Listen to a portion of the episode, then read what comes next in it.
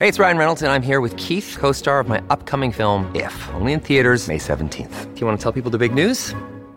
All right, I'll do it. Sign up now and you'll get unlimited for $15 a month in six months of Paramount Plus Essential Plan on us. Mintmobile.com slash switch. Upfront payment of $45 equivalent to $15 per month. Unlimited over 40 gigabytes per month. Face lower speeds. Videos at 480p. Active Mint customers by 531.24 get six months of Paramount Plus Essential Plan. Auto renews after six months. Offer ends May 31st, 2024. Separate Paramount Plus registration required. Terms and conditions apply if rated PG. All right, how's it going, Dan? Oh, it's Simon. You all right, mate? Yeah, good, mate. You? First thing, I just want to say massive congratulations. It's uh, a, an incredible achievement that you've uh, you've you've just you've just done. Um, what's next? you climbing Kilimanjaro or exploring the, uh, the North Pole next? Yeah, not sure next. Not sure. See what uh, what presents itself to me. Brilliant. And now, are you in Rio right now? I saw I saw um, an Instagram post. I was just I, I, didn't know how old it was of, of uh, you and Jose Aldo. Yeah, I'm actually at his gym right now. All right. Jose's just left. Okay, okay. How was all that? Uh, awesome, awesome. Yeah, I joined on the wrestling practice this morning, and uh, yeah, grappled with uh, with Aldo a little bit, and uh, with Johnny Eduardo, who's also on the, the upcoming uh, card in in Vegas. So it's great. Uh, just a fantastic gym. You know, they've got a, just a, a, real depth of, of, of experience. There's a jiu-jitsu class going on on one side now. They've got a boxing class on the other. So yeah, it's a, a, really good gym, really good place to be uh, preparing. Just to get back to your uh, your trip that you've just been on, was it 5,000 5, miles? Is it something like that, isn't it? Five thousand miles. Yeah, about five and a half thousand. Yeah. And you did that? Was it one or two months training you were given before you did this? Uh, I did one month. I did four weeks and then uh, and then the, the, race was four weeks.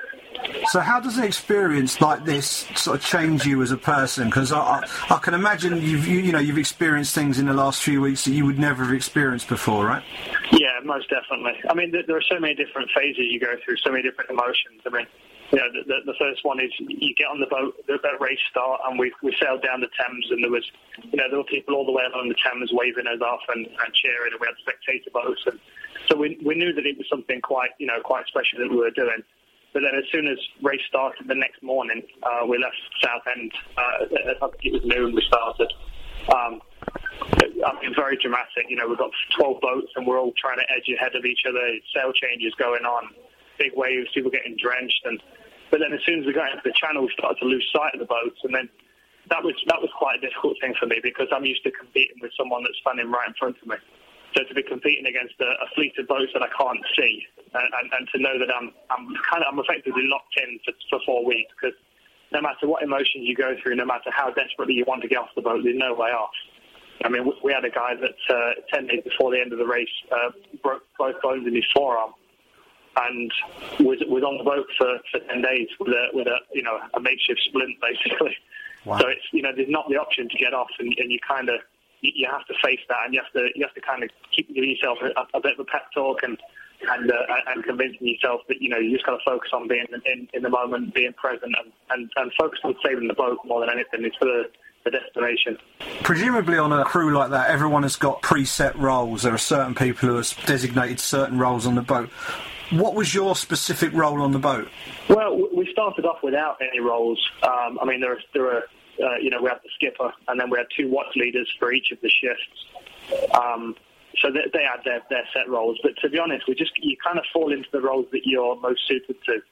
Um, I'm, I'm effectively the hired muscle on the boat, so it was all you know working the grinder, sweating up the sails, and then because I like the adrenaline rush, I'm the guy that's out on the bowsprit uh, doing sail changes and up the mast doing rig checks.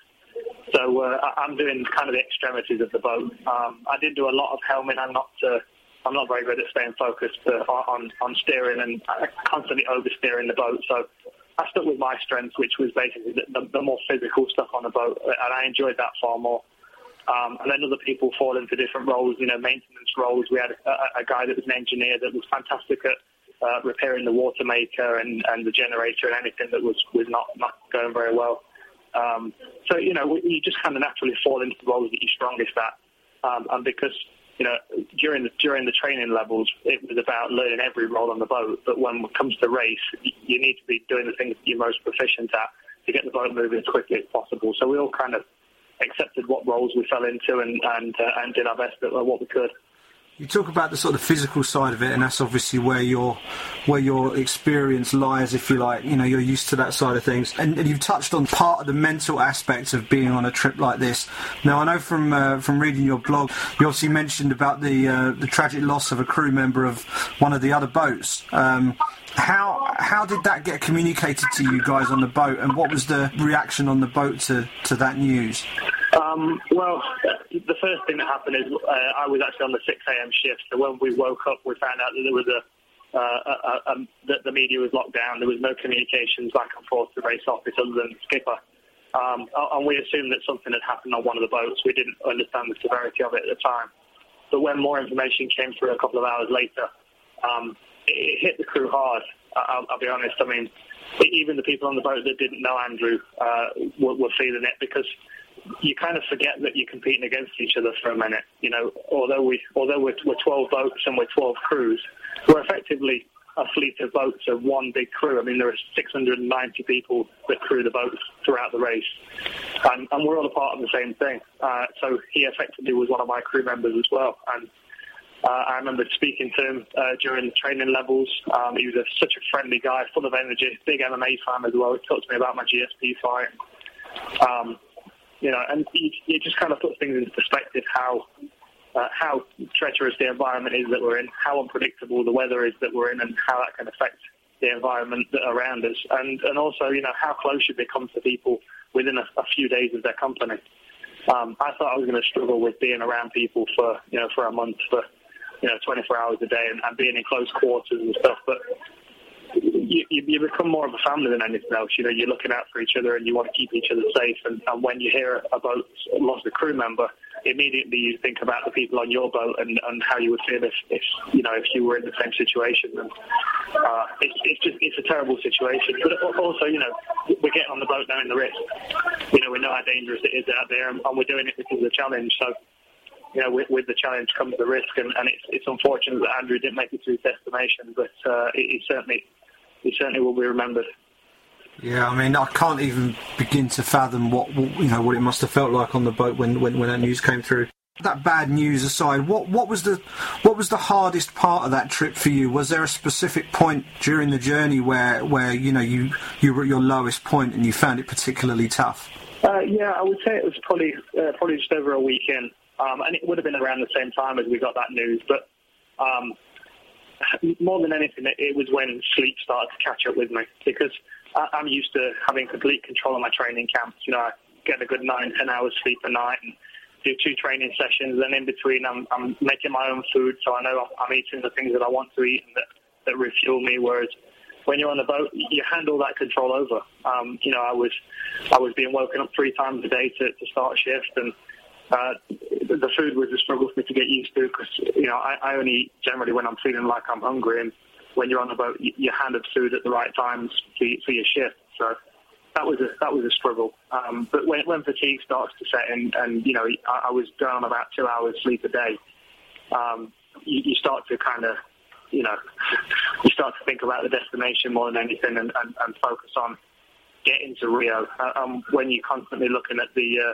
the, the tracker and you knowing that you've still got another two weeks, another three weeks to go, it can really start to, to start to get to you. You can start, you know, feeling kind of short-tempered with people and, and impatient, um, and it's just not helpful for the environment on the boat. So that, you know, there were a couple of times I had to give myself a good talking to and, and remind myself, you know, what I've put myself through previously in my life, and that I can do this. You know, I will get to my destination, and and I can't forget every day in between. Um, and that was the lesson I got from training camps you know, I'd, I'd go into a training camp starting 10 weeks out from a fight, and every day I would wake up thinking about the fight day and not thinking about that particular day of training and not staying present.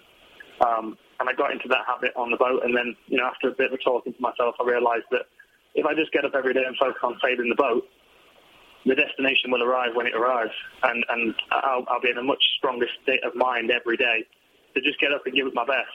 Um, and certainly uh, what with uh, you know and with losing Andrew, uh, that was a, that was a reinforcement of you know make sure you're enjoying the day that you're in, not not thinking too far ahead and losing time as it passes you by, thinking about a distant goal. Was there any opportunity for you guys? I mean, this this almost sounds like a stupid question, but was there any opportunity to relax on the boat when you weren't on shift? What were you doing when you when when you weren't actually on duty and not sleeping?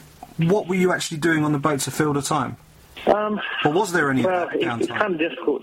Yeah, the, the, although there is downtime, you know, I mean, I mean, we do get we do get a few hours here and there to sleep and stuff the boat's always moving and, and the environment's always uncomfortable. And after the first few days, the heat was, was, you know, pretty insufferable. So there's no way you can go on the boat where you're not sweaty and uncomfortable or wearing a life jacket and clipped onto the boat.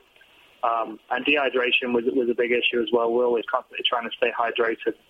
Um, you know, downtime, there really wasn't a great deal. You know, I spent a bit of time laying in my bunk, um, doing a bit of writing, and I spent some time in the sail locker meditating because that was one of the quietest places on the boat. But then as soon as we got into bigger, bigger seas, there's not a single place on the boat that's comfortable. You, you just kind of have to brace yourself in a particular position or, um, you know, just, just kind of accept the environment that you're in and, and try and ride it best you can. Uh, but you never relax. There's never a moment, even when you're asleep, you, you're not you're not fully asleep. It's not a deep sleep because you, you're probably only going to get two or three hours and then you know you've always got one eye open. You've always you've always kind of listening out for that man overboard cry, or you know there's a sail change that's gone wrong that needs extra hands. So you know always ready to throw a life jacket on and get up on deck and, and start sailing the boat again. Yeah. Um, so the, the actually, you know, the first day I actually got to rest was when I got to the hotel and closed the door and just kind of crashed. It was like, know, absolutely exhausted. Um, and you just, you know, you run on adrenaline for most of the time, and uh, and, and conversation as well. That was one one major uh, uh, factor for motivation for me. You know, we had good conversation on the boat. We all kept each other motivated. Explain to us, if you can, the the, uh, the emotion when you first saw saw land, when you first saw Brazil. Uh, it was a little bit surreal, um, and, and strangely, I mean, I've been waiting for you know to see land since we left the since we left the UK. Um, but when we actually when we actually saw Rio, it was a bit surreal, and there was a hesitation to get off the boat, even when we got into the, the marina. Um, even when the boat was was moored up, uh, there was a bit of a hesitation to step off. I kind of, I, I don't know, it was it was weird. I'd, I'd become, I don't know, almost institutionalized. Actually, you kind of get used to your environment and used to the you know the, the dynamics around you with, with the relationships and the idea of stepping off and stepping on off off the boat into a city like like Rio as well where it's you know it's such a vibrant place and there's so much going on. Um, it was a little overwhelming to be honest. Um, it was nice to see Rio in the distance and, and to know that we were getting close. But when when the time came to actually sail into Rio and get off, uh, it, it was it was weird. Uh, there was there was definitely a hesitation there, and I, I definitely felt like I, I want to stay on the boat for a bit longer now you're back on terra firma, the the thoughts, I guess, turn back to the uh, to the day job, and you've got you've got a live event to call in two weeks uh, in, uh, in, in in Dublin. Um, how do you even begin to sort of switch your mindset back to being sort of UFC's analyst for uh, for this sort of event? Well, it was on my mind quite a lot during the race, um, and you know, obviously I was missing all the live fights and stuff that were going on, but uh, I had a good look at the card before I left, and I, I knew, you know, the kind of fighters that I'd be looking at, and I'm familiar with a lot of them already anyway. So I just, you know, I spent a lot of time while I was on the boat thinking about the fight, thinking about my job and about my role with the UFC, and, and you know where I can improve. Um, so I'm just, I'm very eager for, for fight uh, fight night in Dublin. Um, I've been doing a lot of research this weekend, and uh, I feel like I've got a good idea of the, main and co-main event. So I'm excited to, to get back to London and start recording some shows for, for the event, and then uh, get out to Dublin. Uh, it's going to be an amazing event, and um, I'm, I'm, just I'm eager to get back into it. I, I, I like to be in uh, I like to be in, in amongst the MMA fans and, and fighters. I feel very much at home there, and uh, uh, yeah, I, I'm I'm ready to, to, to really kind of give it my all when we get to Dublin. I'm, I'm expecting a fantastic night. It should be a cracker. Well, look, I've, I've, taken up probably far too much of your time already. So thanks, thanks so much for your time, Dan. And uh, I'll be over there in Dublin. So hopefully I'll grab a, I'll grab a word with you over a coffee or something while we're there. Yeah, mate, that sounds good. It'd be good to see you. Great stuff. Thanks a lot, Dan, and congratulations again, man. That's pretty awesome stuff. Cheers, mate. Thank you, mate. I'll speak to you soon.